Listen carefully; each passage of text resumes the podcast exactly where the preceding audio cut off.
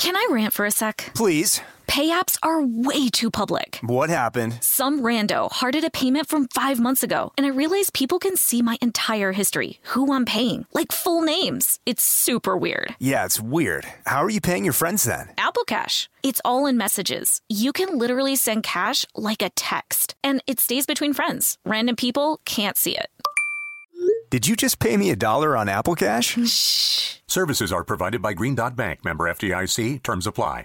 This episode is brought to you by Pedigree. If you've been looking for love at first sight, it is closer than you think. It can be found at your local shelter. So this June 7th to 9th, join the Pedigree Adoption Drive, and the Pedigree brand will reimburse your dog adoption fees nationwide. Pedigree knows that bringing a dog into your home not only opens their heart, it can open yours too. Visit pedigree.com slash adoption dash drive to learn more about the adoption drive and to see full terms and conditions.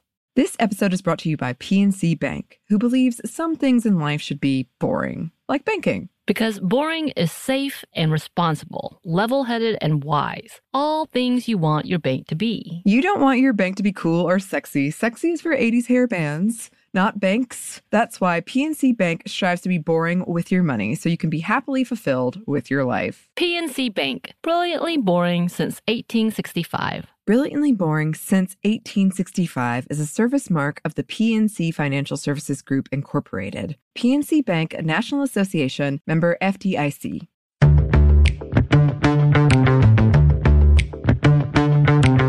Hey, this is Bridget, And this is Emily. and you're listening to Stuff Mom Never Told You.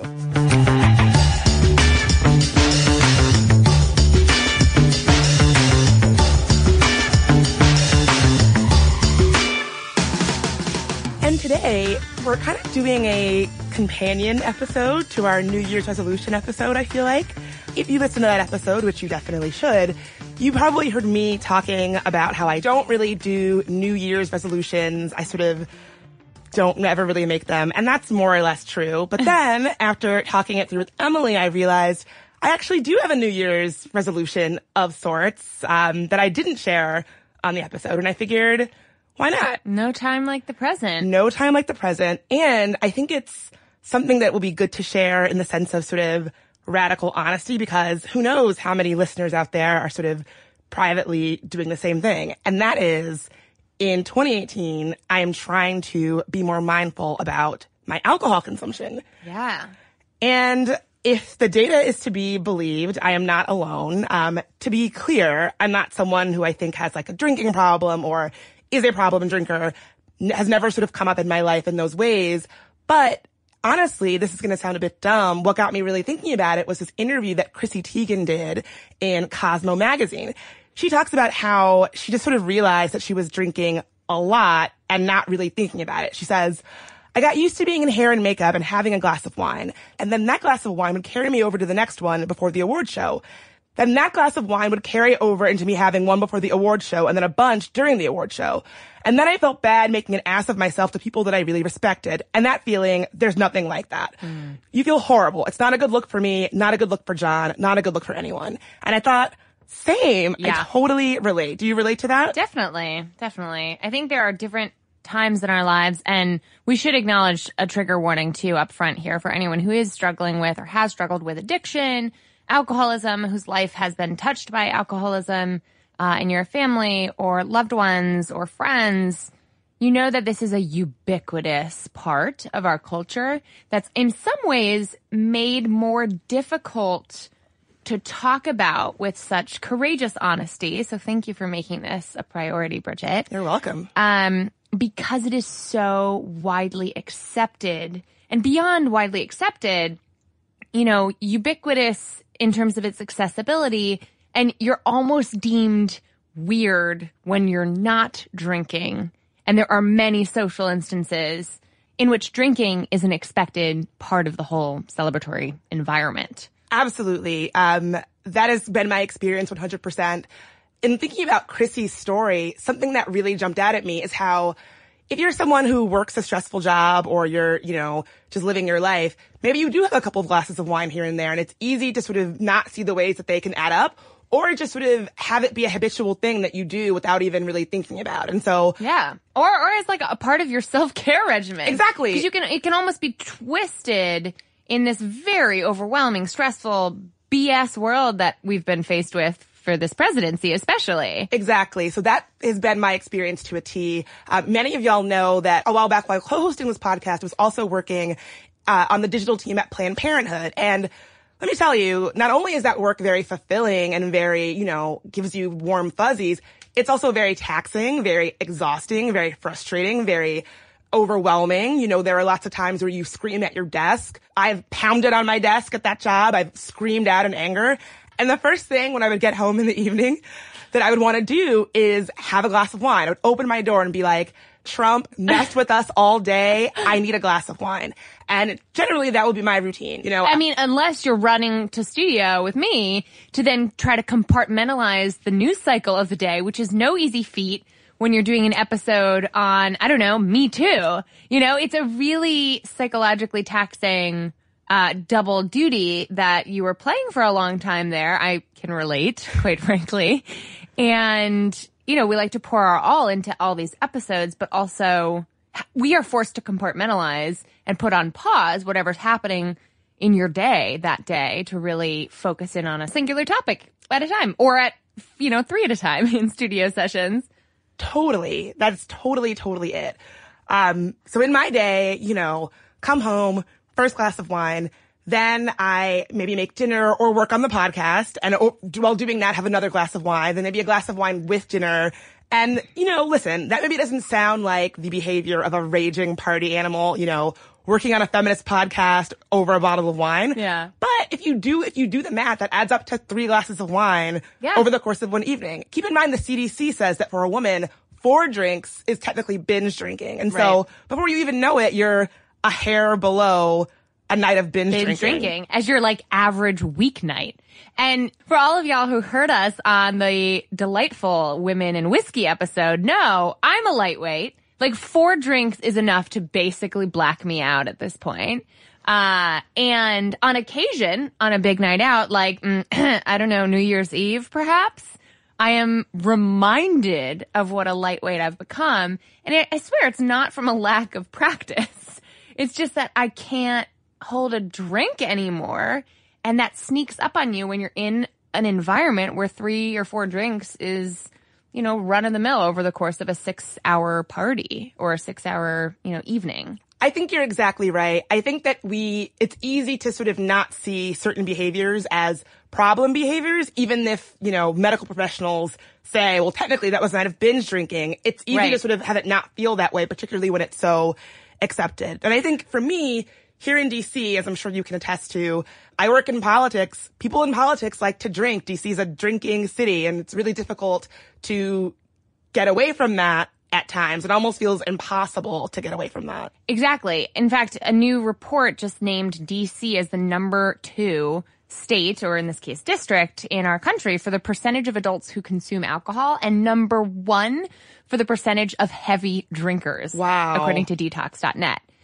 And to be clear, I think part of the intimate connection between alcohol and politics is that alcohol is the social lubricant of power, right?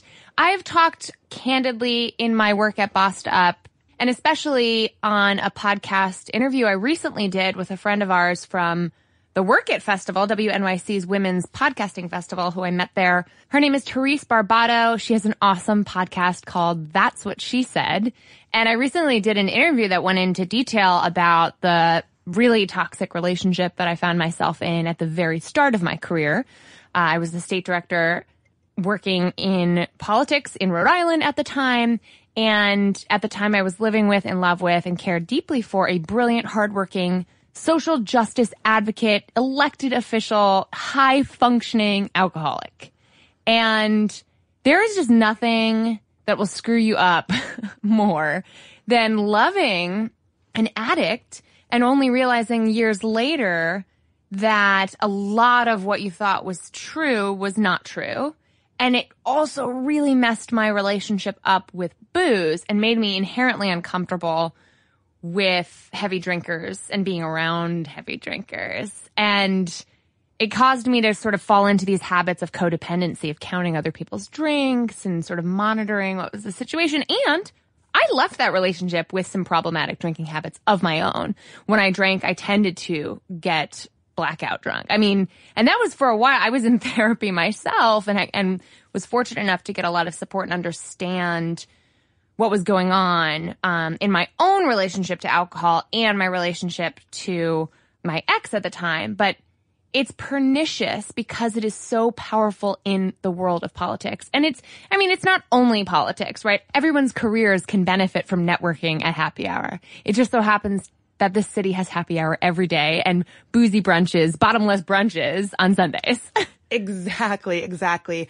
Um, something that stood out to me in the story that you were just sharing was this idea of sort of being high functioning. So many people I know, particularly people who are brilliant political minds or brilliant writers, uh, because journalism and media is also a big drinking industry. So many of them probably could stand to look at their substance the way that substances show up in their lives, but because they have fabulous careers, because they have, because they're ass kickers, because they're so amazing, because they're so smart, we sort of don't, we assume they have it all together. And Yeah. I think Oh, that's no. exactly what my, my sort of semi New Year's, I, I hate using the word resolution. I don't, just I need to come with it. a, I need to come up with like a, a I like it. Uh, you know, you can, you don't have to be cool about this, Bridget. I know, I know. This my my Be a- reps on be the a line nerd. here. Be my a reps nerd on the like line. yeah. So you know, I think why I'm doing this is because it seems like if you're someone who wants to ask questions about how alcohol shows up in your life, you're an addict. You're a, it's a problem, and there's a stigma around it. And Yeah. I think why is that right? Like why why should I feel weird about coming on this podcast and saying I'm intentionally paying attention to the way that alcohol has played, has shown up in my life, not because I'm getting blackout drunk every night, but because I want to pay attention to it. And it's something that I feel like we, we don't pay attention to. Yeah, you're right. I think there's so much stigma, which is very rude if you come to realize how many alcoholics are walking amongst us. Right. Like it's it's kind of rare that people's lives aren't touched by alcoholism or addiction in some form or another. I mean, when you look at the numbers, in the United States alone, 17.6 million people, or one in every 12 adults, suffer from alcohol abuse or dependence, along with several million more who engage in risky binge drinking patterns that could lead to alcohol problems. Now, alcohol problems is a pretty wide net. And anytime you find yourself feeling like I would like to reevaluate as Chrissy Teigen was, what the impact alcohol and my consumption of alcohol has on my life and how I'm showing up and how I want to show up in the world. That's perfectly valid for that to show up in that uh, that bucket of sort of alcohol problems. And it doesn't mean you've got to ship yourself off to rehab either. There's this very hard line around the stigma that we bring to alcoholism that's very unhelpful. Well, that's why I found Chrissy Teigen's explanation so powerful because she explicitly says, listen, it wasn't like external forces came and said, you've got a problem or, you know, this happened and I'm so embarrassed. She just took a step back and wanted to reevaluate and sort of think through how it showed up and for her and what it caused her, right? And I remember having a day, and again, my, my stories with alcohol are, as I said, not like I was at a raging party Well, and, you know. I think you did fall out of a window. well, that was college. That's what, I, Okay, what happened we're in college was we're all like, yeah. I, alcoholics in I can tell you some college stories where you'd be like, oh wow, that's, but you know, I was figuring Same it girl. out. Yeah. Same. yeah. to be clear. In fact, I think part of the reason uh, my alcoholic ex-boyfriend was so normal seeming to me is because I was in college when we first started dating. Exactly. That's, It's like if you're an alcoholic and you want to pass as like someone without a drinking problem, date a college student. Definitely. It's like the best strategy. that's so real. For me, I remember one day where I was excited to, I think, do something. It was something out of the house. It was something small or minor. And I went out drinking the night before and I didn't get blackout drunk and I wasn't like raging. But the next day I was hungover and whatever the thing was I was looking forward to, I couldn't go because I was on the couch nursing a hangover. And, you know, it was, it was something small in my life, but I thought, gee, it's like I was looking forward to this thing all week and now I can't go because I went out drinking the night before. And I just thought, I, it wasn't worth it. Like it Yeah. was, I, if I could do that day over, Yeah. I would have done it differently. And I also think for me, the way that alcohol has shown up in my life is that you know, not only working in politics, such a, such a boozy industry, but I've worked in the service industry and the restaurant industry and a large, you know, portion of my friends currently work in bars and in restaurants. And that is not only is that a boozy industry, in fact, according to the National Survey on Drug Use and Health, the only industries with more alcohol abuse in the service industry are the construction industry and the mining industry. So it's a it's a hard drinking industry. And you know, when you're going to visit your friends who tend bar, Oh. and that's hanging out with your friends, you tend to You drink got more. the hookup. Yeah. Also, you got the hookup with the best drinks. And like, I've totally benefited from having friends in the service industry. It's great. Have you ever been a part of the lock-in culture? no. When I was a barmaid, what the English call bartenders, uh, or women bartenders in London during my study abroad experience at the University College London, shout out to UCL. I got a job at a wonderful little pub called The Rocket right by King's Cross Station. And for an entire semester after a Friday or Saturday night of tending bar all evening, two o'clock would roll around. We would kick everybody out, clean up the bar, lock the doors, and then the party would begin mm. amongst all the staff. So that lock in culture, which is still very big, not just in England, I'm sure, but here in the United States as well, encourages a lot of my friends in the service industry to party until the sun comes up, sleep it off all day long, and then go back to work as the evening falls. And that is A, I gained 20 pounds in beer weight straight up. B, I didn't make my best choices. I didn't make the best use of my time in Europe. Although some would say that the study abroad experience is more than just what you learned in the classroom. That was certainly true for me. I don't know. I just feel like there is a culture of being a happy-go-lucky party person that comes with an excessive, scientifically excessive amount of drinking. And I feel like you've said it multiple times. You pride yourself on being the party girl. You're the life of every party I've ever been to. You enjoy drinking. So it's hard to examine a hobby that, like you say, you also can feel some remorse over when you look back at the grand scheme of things. Like that's an okay dichotomy to embrace. Yeah, I, I'm, my whole life I've been known as the sort of the fun one, quote unquote. I remember in college when, you know how in college dudes are like talking about the girls and, and they're like, oh, so and so's the pretty one and so and so's the hot one. So my friends are always, oh, she's the hot one and then she's the cool one. And it was always Bridget, she's a lot of fun. That was me. I was the fun girl. And so I think that because of that, drinking me kind of became part of my identity. Like, like the idea that I would examine something that seems so closely linked to how people think of me when they think of how I show up in the world was difficult. I've seen this before with you as we've gone out drinking after many a podcast session. I wonder if you feel this need to entertain. Because I almost see you kind of putting on a performance. And y'all, if we ever get our act together and have an actual meetup in DC, which I know we've been talking about and dying to have, and schedules have been challenging, but we will figure that out. You will see Bridget Todd, the entertainer, because when you are out for a night, you are on.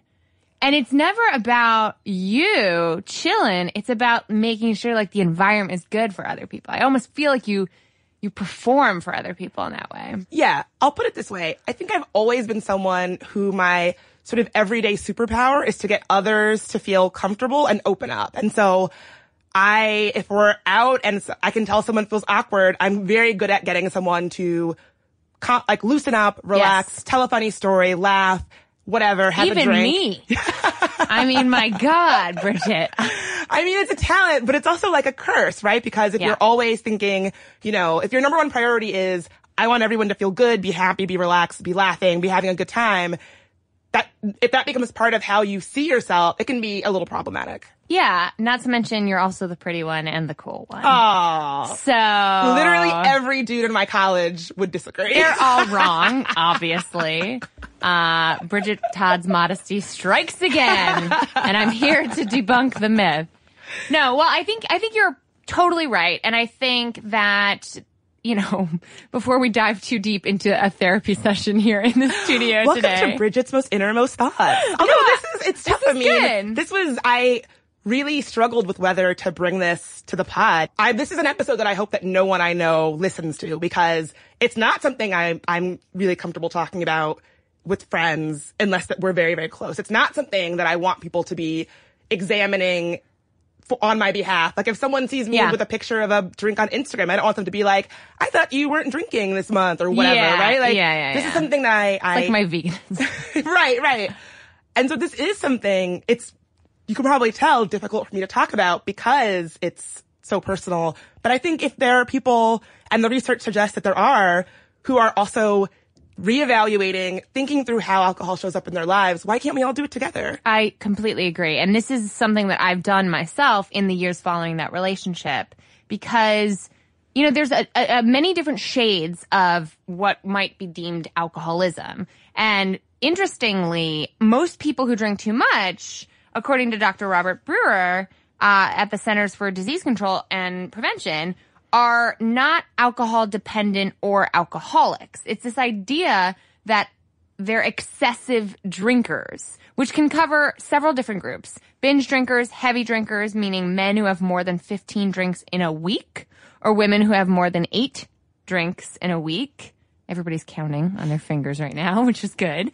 Um, women who drink during pregnancy, anyone under the age of 21 who drinks. And so if you're someone like me who likes to drink, you might be thinking, oh, great news. According to this research, I am not in fact a problem drinker or I am not in fact someone who is an alcoholic. I can just keep heavy drinking with reassurance that I don't have a problem. But here's why that's wrong. The knowledge that only 10% of heavy drinkers are actual alcoholics may sound reassuring, but that doesn't mean that the other 90% don't also have problems with drinking. Joseph Nowinski, PhD and co-author of the book Almost Alcoholic, which I feel like is a really perfect title, points this out in his book. He describes how drinking negatively affects up to one third of drinkers who aren't actually classified as having an alcohol use disorder. He writes, there are many people in the almost alcoholic zone who are having alcohol related problems with their health, their relationships, and social lives, and even their work, but who don't connect the dots between these problems and their drinking. These people dismiss the possibility of being alcoholics, and they truly don't qualify under current definitions, but may need to take a step back and look how drinking is affecting their lives. That speaks so strongly to me because at one point in my life, shortly after I'd gotten out of that really toxic relationship, and I was starting to recognize that, wow, the amount of alcohol that I was consuming when I was going out for a night of partying was putting me in dangerous situations. And I, I, feel like we've all had those nights and, you know, I think we're lucky if we can look back at those nights and say, wow, that was almost something really dangerous. And one of them for me was the fact that when I did get very drunk out partying with a group of people, my go-to would be to like run away. At some point in the night, Oh, you were, you were the fleer. I fled the scene when my body was like re- rebelling. When I was realizing I'm so drunk, my instinct was to flight, basically. And there were many times when I realized like I'm alone. I'm heading back to my apartment. My poor parents. I hope they don't listen to this, but like it was, it was dangerous. There were dangerous situations and I was fortunately, you know, not rescued, I would say, but helped by kind people to make sure I got home safe and sound. And I'm talking strangers and police officers. wow. So I just remember waking up the next day after an altercation like that and thinking about my consumption as being something, this isn't something I've survived that was part of a bad relationship. This is something I need to deal with and I need to take responsibility for now. And that's when I started going dry in January, which I'd been doing for a few years. Um, that's when I started recognizing that it's okay for me to own being a lightweight as opposed to trying to keep up with the boys or keep up with women who can drink me under the table, fr- quite frankly. And I just think it's so worth evaluating your own danger or your your own ability to put yourself in situations, even if it's just like Chrissy Teigen who might embarrass herself or in front of people she respects, or God forbid something much much scarier than that. Exactly. And I want to talk through how this idea of a dry January is showing up right now in January after this quick break. Can I rant for a sec? Please. Pay apps are way too public. What happened? Some rando hearted a payment from five months ago, and I realized people can see my entire history, who I'm paying, like full names. It's super weird. Yeah, it's weird. How are you paying your friends then? Apple Cash. It's all in messages. You can literally send cash like a text, and it stays between friends. Random people can't see it. Did you just pay me a dollar on Apple Cash? Shh. Services are provided by Green Dot Bank, member FDIC. Terms apply. This episode is brought to you by Snagajob. Snagajob is where America goes to hire with the deepest talent pool in hourly hiring. With access to over 6 million active hourly workers, Snagajob is the all in one solution for hiring high quality employees who can cover all your needs on demand, temp to hire, part time, or full time. You name the position warehouse worker, retail associate, grocery store clerk, fitness trainer, baker, stylist, bellhop, podcast producer. Yeah, Snagajob's got a worker for that. With their easy to use platform, you're able to seamlessly post and fill available positions quickly with a dedicated customer support team to provide all the help you need along the way. Kind of nice knowing you have a talent pool like that in your own backyard, right? Snagajob is the partner you need to keep your business running smoothly. Visit snagajob.com or text snag to 242 424 to talk to an expert. Snagajob.com, where America goes to hire. This episode is brought to you by Pedigree. True love is always being excited from the first moment you see one another and every time after that. It's taking long walks together in the summer, gazing longingly into each other's eyes, and, well, watching their tail wag when they chase a squirrel in the yard. The Pedigree brand asked about believing in love at first sight. And honestly, the answer is yes. And I know you listeners know my love Peaches Gertrude McFuzzin, whom I've talked about so much. And she really was love at first sight. But I will tell you that it took a long time for me to find her. I actually was looking for a good two years before I stumbled upon her picture from my local shelter and knew the moment I saw her that she was the one. And the minute I tell you when I saw that picture and I went to meet her out the shelter and I sat with her for a good 20 minutes, y'all, I couldn't leave her. I knew she had to be mine. I knew we belonged together. Peaches and I are friends as well. We are we have a good relationship together. So, you can find love at first sight with the Pedigree Adoption Drive June 7th to 9th, and the Pedigree brand will reimburse your dog adoption fees nationwide. Visit pedigree.com slash adoption dash drive to learn more about the adoption drive and to see full terms and conditions. And we're back, just sharing some of our war stories from Survival survival stories. stories from lives as women figuring out the way that we use alcohol.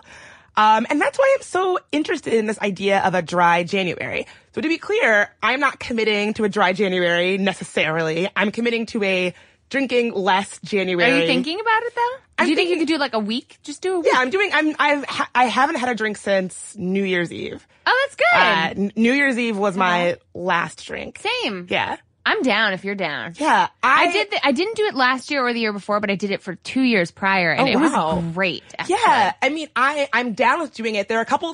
There are a couple like things I have on the schedule that I'm like, well, I'm definitely going to drink that. I'm Okay. definitely going to drink then. So I just don't want to set myself up for a goal that I know I'm not going to meet. It's not about perfection. That's That flexibility. that is so real. that is so real. Um, and so dry January, this was something I had actually never really even heard of. Um, it really took off in the UK, but the first time in the research that I found that it showed up was in 1942. Sober January was a campaign pushed in Finland as part of the country's war effort against Russia. But in modern days, according to the Sun newspaper, the official campaign started in the UK around 2011 by a nonprofit called Alcohol Concern. And so basically the idea behind Dry January came when an alcohol concern employee decided to not drink during the month because he was running a half marathon in February. And this really took off after that. In 2012, Alcohol Concern decided to launch their first Dry January campaign, which would start in 2013. Um, the first ever campaign saw just under 4,500 people take part. And by January 2014, it was up to 17,000 people. In in 2007, it was up to five million who were on board with the campaign, and in a country like England, where once again. I have slang beer in the country of England. They pride themselves on their beer consumption just as much as their cheese consumption. You know what I mean? I feel like that's a really astounding number. And good on Alcohol Concern for making this such a huge campaign. And it absolutely trickled over to the US. I've heard people here call it dryuary. Hmm. And to me, it feels like the perfect time of year to just wring your liver out for one month after New Year's, because the Lord knows I need it. And I think I drank less on New Year's this year than ever in my adult life. And I still was like, January 1, why am I so hungover? This is not the tone I wanted to set for my new year. It's the worst way to spend. I mean, the worst. Yeah, it's like I feel like it's one of the worst ways to ring in a, uh, what is supposed to be a fresh start. Yeah. With a headache, watching a Buffy the Vampire Slayer marathon because you can't leave your couch. And also, we're getting older and hangovers are gnarly, y'all. Like hangovers in your 30s are no joke. That's a day killer. And I remember being 24 and being hungover and I look back on that and laugh. Like you weren't hungover. You didn't know what a hangover was. What's funny is that I actually never got hangovers in my 20s. I didn't get, I had never even experienced one until my 30s. I thought they were made up to scare young people out of drinking. like, oh, it's, you're gonna have a hangover, don't drink. I thought, oh, there's no such thing as a hangover. I remember the first time I experienced a really bad hangover in my 30s. I went to the urgent, I went to urgent care. I was like, am I dying? They were like, no, you just You have a drank hangover? you just drank a lot last night. I had never, ex- I and you're like, can I get an IV drip, please? Cause that would cheer me right up. I know what you might be thinking. Are dry Januaries actually effective? According to the research, they actually might be. A study from University of Sussex says they can actually be effective in making you more mindful about your drinking overall. According to this research, the findings suggest that participation in abstinence challenges such as dry January may be associated with changes toward healthier drinking and greater DRSE, which is basically how likely you are to turn down a drink, um, and is unlikely to result in undesirable quote rebound effects. Very few people reported increased alcohol consumption following a period of voluntary abstinence.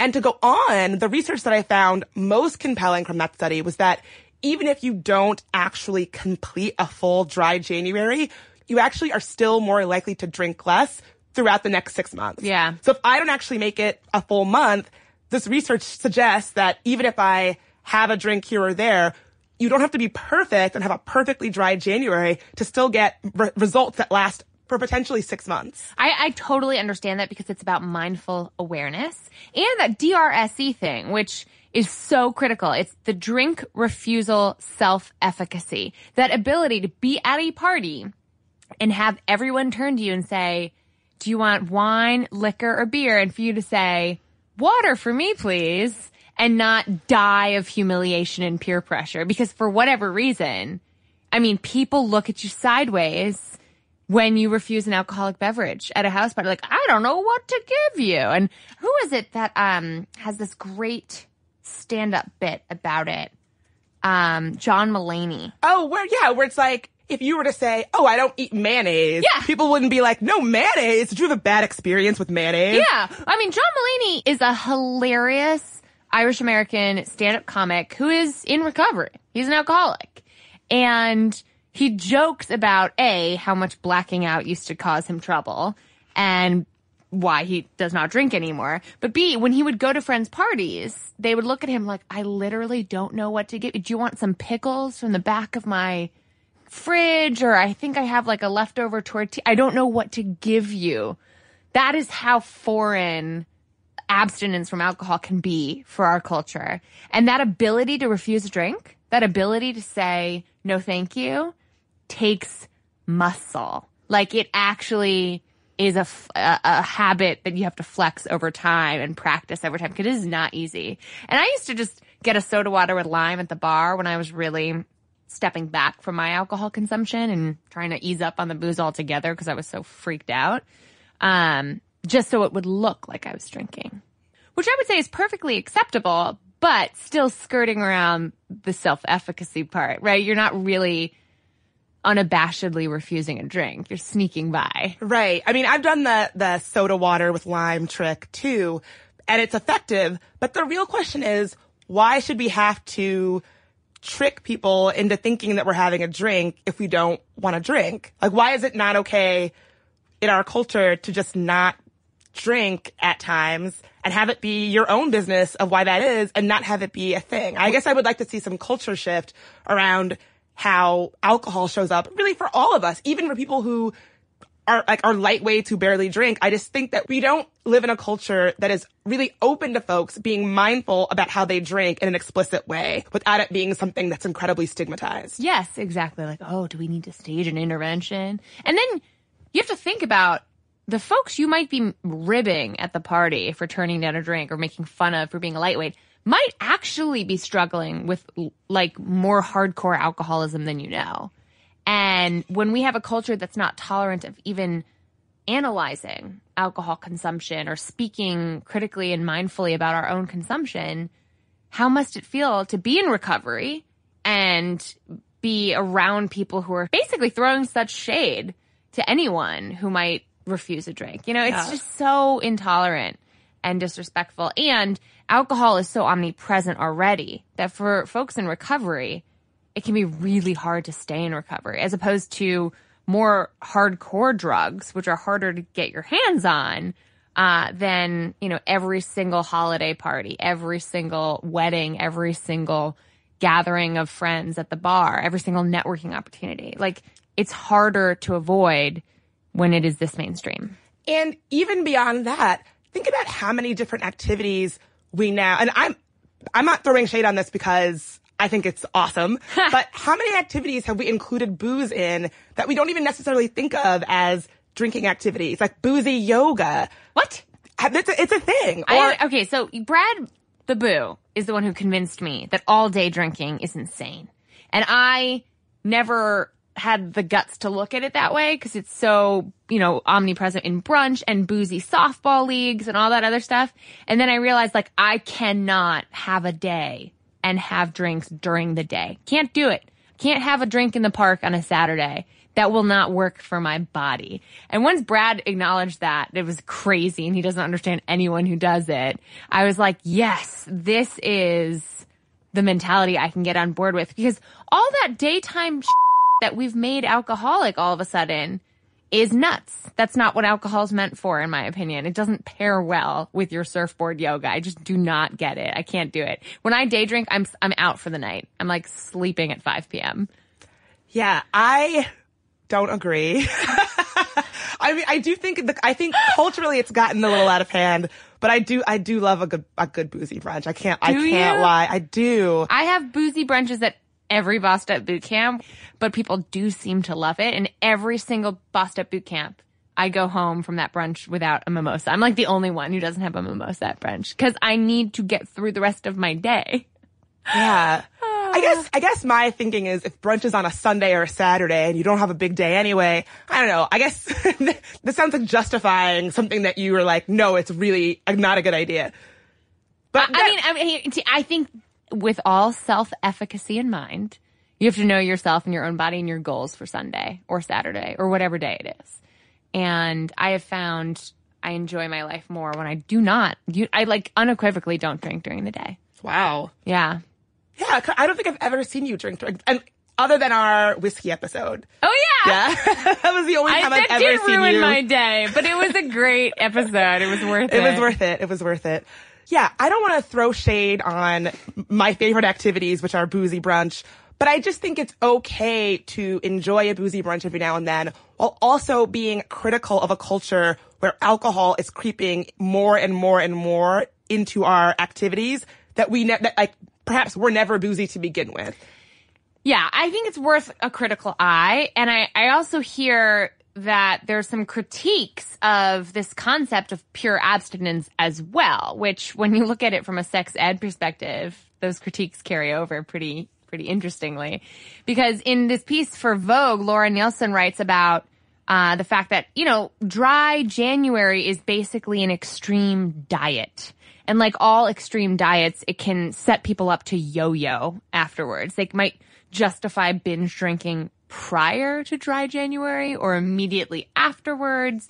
It might set you up for a sort of springboard effect instead of finding a sense of balance for whatever's right for you with that sense of flexibility and not striving for perfection, which can sometimes set you up for failure.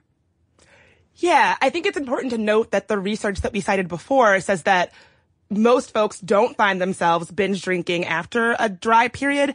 But I do think that it's kind of one of those things where maybe it's not a one size fits all thing. I can imagine someone saying, oh, I'm going to give up booze for all of January. So I'm going to really go hard December 31st and then really go hard on February 1st and have it not be such a helpful thing in their life. I think you're absolutely right. And what's interesting is that this is especially relevant for women in this moment we find ourselves in. We're going to explore that further after this quick break and a word from our sponsors. This episode is brought to you by Snagajob.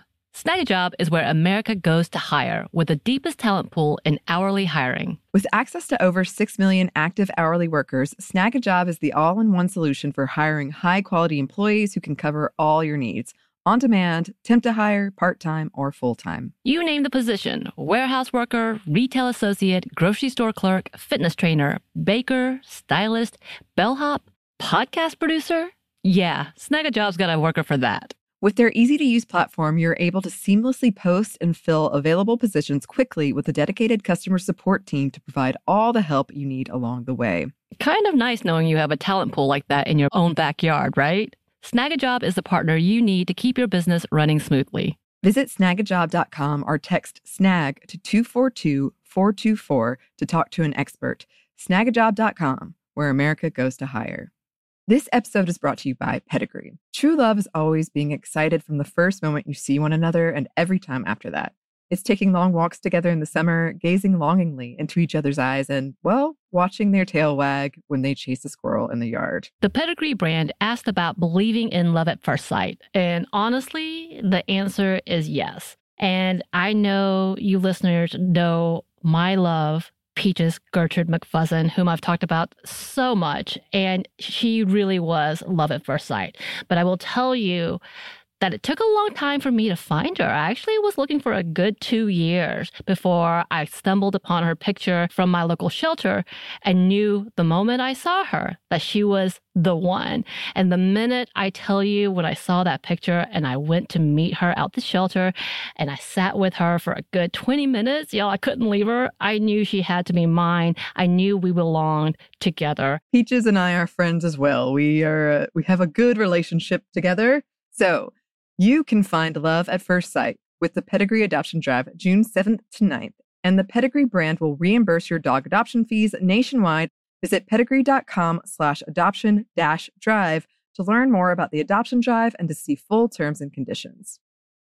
The state of Tennessee is one of the few places where the sounds are just as breathtaking as the sights. Whether that's live music at a historic music venue, the crack of an open fire at a campsite in the wilderness, or hearing kids laughing as they explore what's right around the bend, Tennessee just sounds perfect. Start planning your trip at tnvacation.com. Tennessee sounds perfect. And we're back, and we are talking through our relationship to booze, quite frankly. This concept of taking January to be more mindful about alcohol consumption and what I found most interesting in the research is that this is especially relevant for women today. Americans across the board are drinking more now uh, than they have in the past, according to a 2017 study from JAMA Psychiatry. But these increases in alcohol consumption was especially higher in women. It kind of does remind me of the women in whiskey episode because women are leading the whiskey renaissance if you think about it.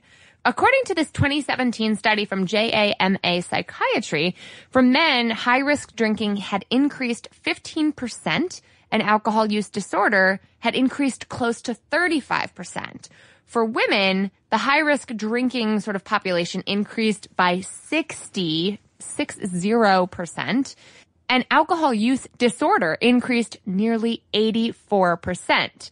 So while alcoholism has traditionally in the past been a disease dominated by men that has overwhelmingly impacted more men in terms of sheer quantities. The rates of women who are now showcasing these kinds of symptoms and challenges with their consumption is increasing at a much faster pace, which is something that health professionals and public health advocates are concerned about. Well, one reason why the research suggests that women are drinking more is this idea that women are becoming more, quote, like men. And so they have more educational opportunities. Equality. More, yeah, equality, equal Equality opportunity, to binge drinkers. Yeah. Um, but yeah, these educational and professional opportunities have women more aligned with men and thus have resulted in women drinking, quote, like men more. Huh. Unfortunately, biologically, we are still not all like all men. And this is not, I don't want to draw hard lines on the gender spectrum here right now, but it's true that the, the definitions from the CDC about what qualifies as an alcoholic differs across a gender binary, which I find very interesting. Exactly. It's From a physiological Yeah. standpoint, that's like a very harsh line. Like men equals this many drinks, women, equal that, many. drinks. Yeah. Um, I also found it really interesting that in addition to this idea that women are having more professional and educational opportunities that can lead to more problematic drinking, another one is good old fashioned stress. Women be stressing. Uh, I don't know if you've noticed, but the patriarchy is a little stressful to deal with. And I think women, and according to the research, it's true, women are drinking more because of that. According to this piece in The Atlantic, women are basically drinking to deal with all of the stress that comes from trying to be a perfect wife, a perfect mother, a perfect employee. This is role overload booze edition. Yes, it's honestly, true. It's, it honestly is. Jan Bauer, author of Alcoholism in Women, believes that women are looking for what she calls, quote, oblivion drinking. and this is the idea that your day to day just battling the world is so hard and you have to be so perfect Yeah. that you're drinking just to blot out the feeling that you need to be perfect for a few hours. You know who speaks to this a lot in her TED Talk is Brene Brown, whose TED Talk is one of the most widely viewed talks ever on shame and guilt. And she discusses this in the context of a banana nut muffin and a beer. And when you are having a tough day, when you're feeling stressed out, when you don't want to feel the feelings that you are feeling, it is easier and more socially acceptable to just have a beer and a banana nut muffin and numb out for a little while. That's totally normal in our society. But the unfortunate consequence is you can't numb selectively. When you numb out the pain or the shame or the guilt or the trauma that you're burying and you're trying to avoid dealing with, you also numb out joy. You numb out your capacity for connection. You numb out your capacity for vulnerability and love.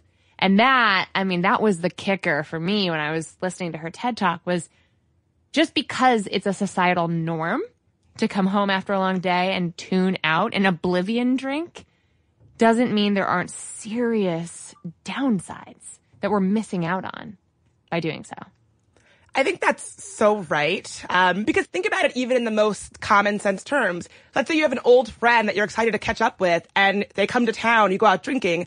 You might wake up and be like, I don't even remember the conversation we had. Yeah. In the moment, it could be fun, but looking back, you're like, we were drinking and I numbed out the joy, the laughter, the stories, the catching up because I was drinking. That's why I'm trying to do more workout friend dates and like non-alcoholic tea and coffee friend dates, which is a weird thing to do because traditionally I would say, let's grab drinks. And especially when I'm traveling to new cities, I'm on the road all the time.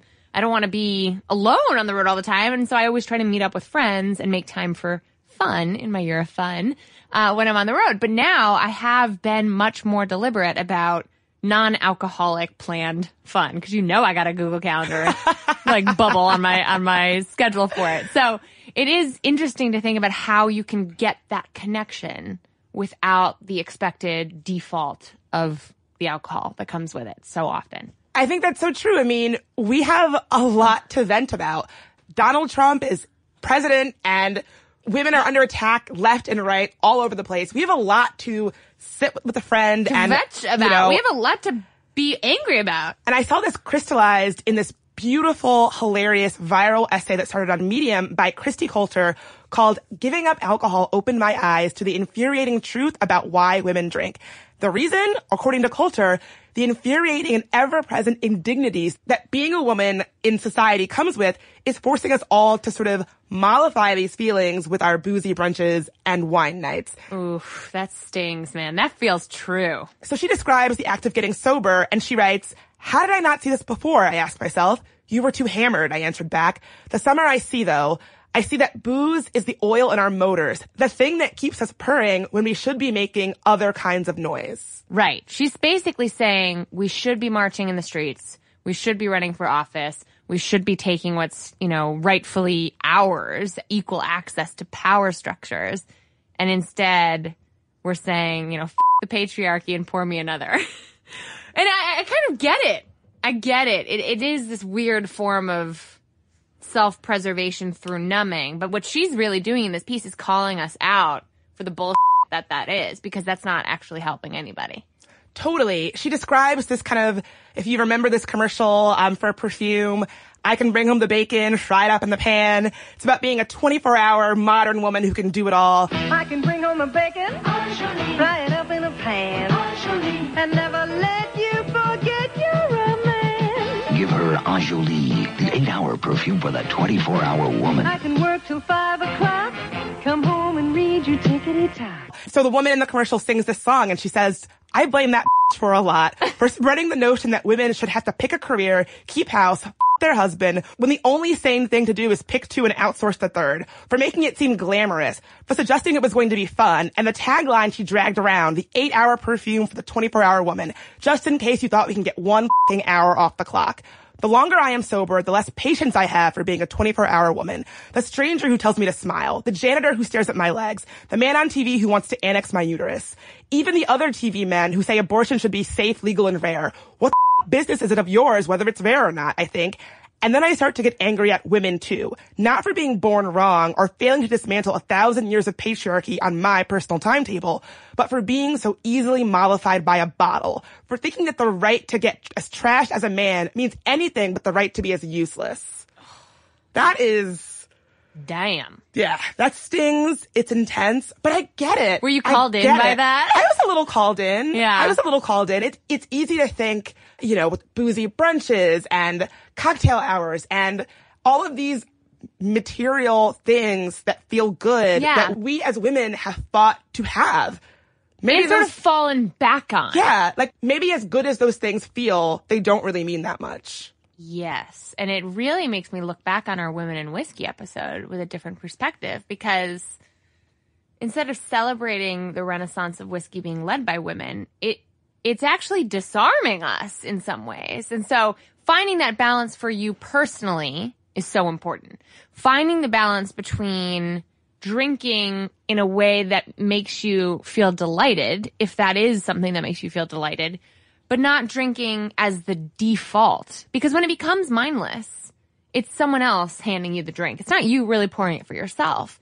It's sort of society numbing you out instead of you deciding selectively when you're going to choose that for yourself. And I think that kind of mindful awareness is a good thing to focus on this month.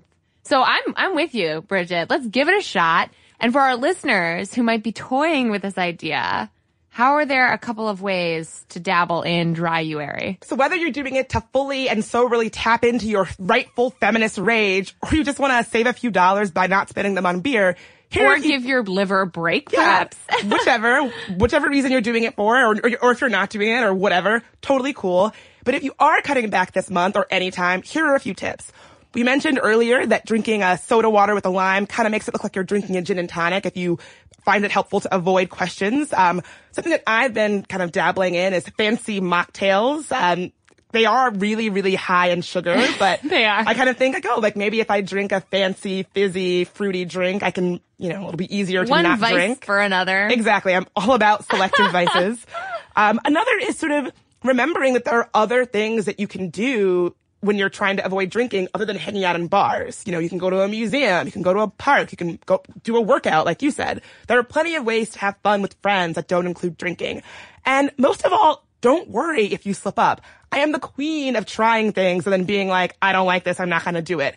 Remember that that research shows that even if you just cut back on your drinking for one month, you still get positive benefits for six months and you're less likely to binge drink for six months after that, even if you don't actually complete your dry January. Yeah, I think it's really about flexing your mindfulness muscles and really developing the skills to refuse a drink, which in this world is bizarrely hard, and it shouldn't be.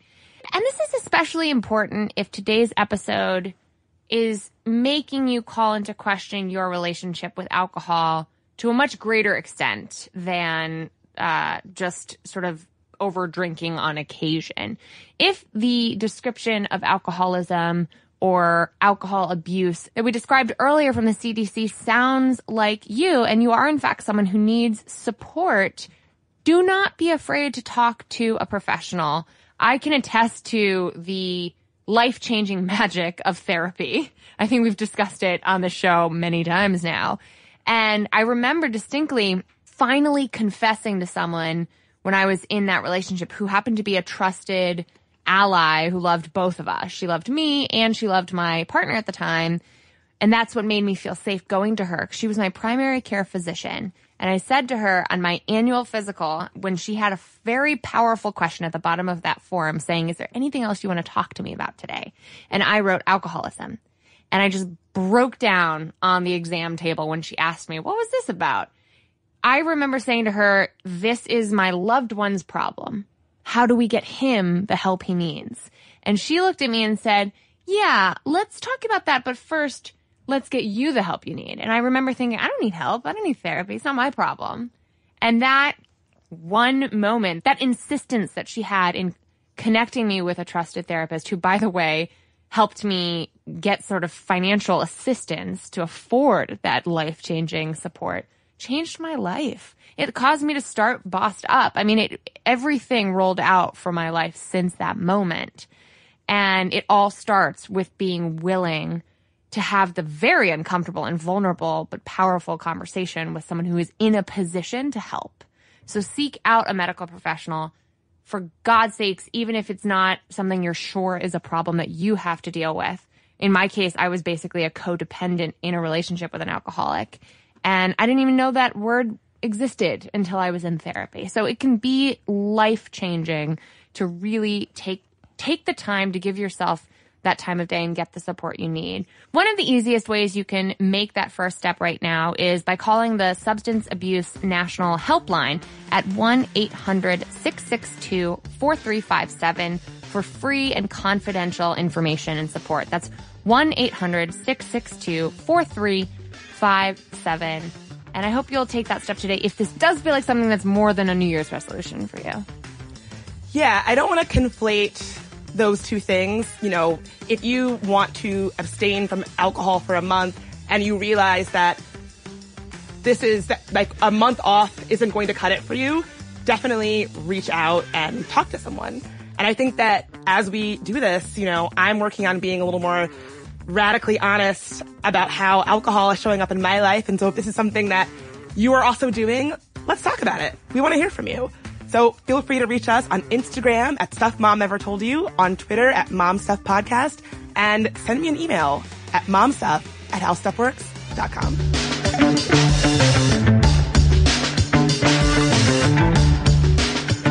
This episode is brought to you by PNC Bank, who believes some things in life should be boring, like banking. Because boring is safe and responsible, level headed and wise. All things you want your bank to be. You don't want your bank to be cool or sexy. Sexy is for 80s hair bands, not banks. That's why PNC Bank strives to be boring with your money so you can be happily fulfilled with your life. PNC Bank, brilliantly boring since 1865. Brilliantly Boring Since 1865 is a service mark of the PNC Financial Services Group, Incorporated. PNC Bank, a National Association member FDIC. This episode is brought to you by Pedigree. If you've been looking for love at first sight, it is closer than you think. It can be found at your local shelter. So this June 7th to 9th, join the Pedigree Adoption Drive and the Pedigree brand will reimburse your dog adoption fees nationwide. Pedigree knows that bringing a dog into your home not only opens their heart, it can open yours too. Visit pedigree.com slash adoption dash drive to learn more about the adoption drive and to see full terms and conditions. The state of Tennessee is one of the few places where the sounds are just as breathtaking as the sights. Whether that's live music at a historic music venue, the crack of an open fire at a campsite in the wilderness, or hearing kids laughing as they explore what's right around the bend, Tennessee just sounds perfect. Start planning your trip at tnvacation.com. Tennessee sounds perfect.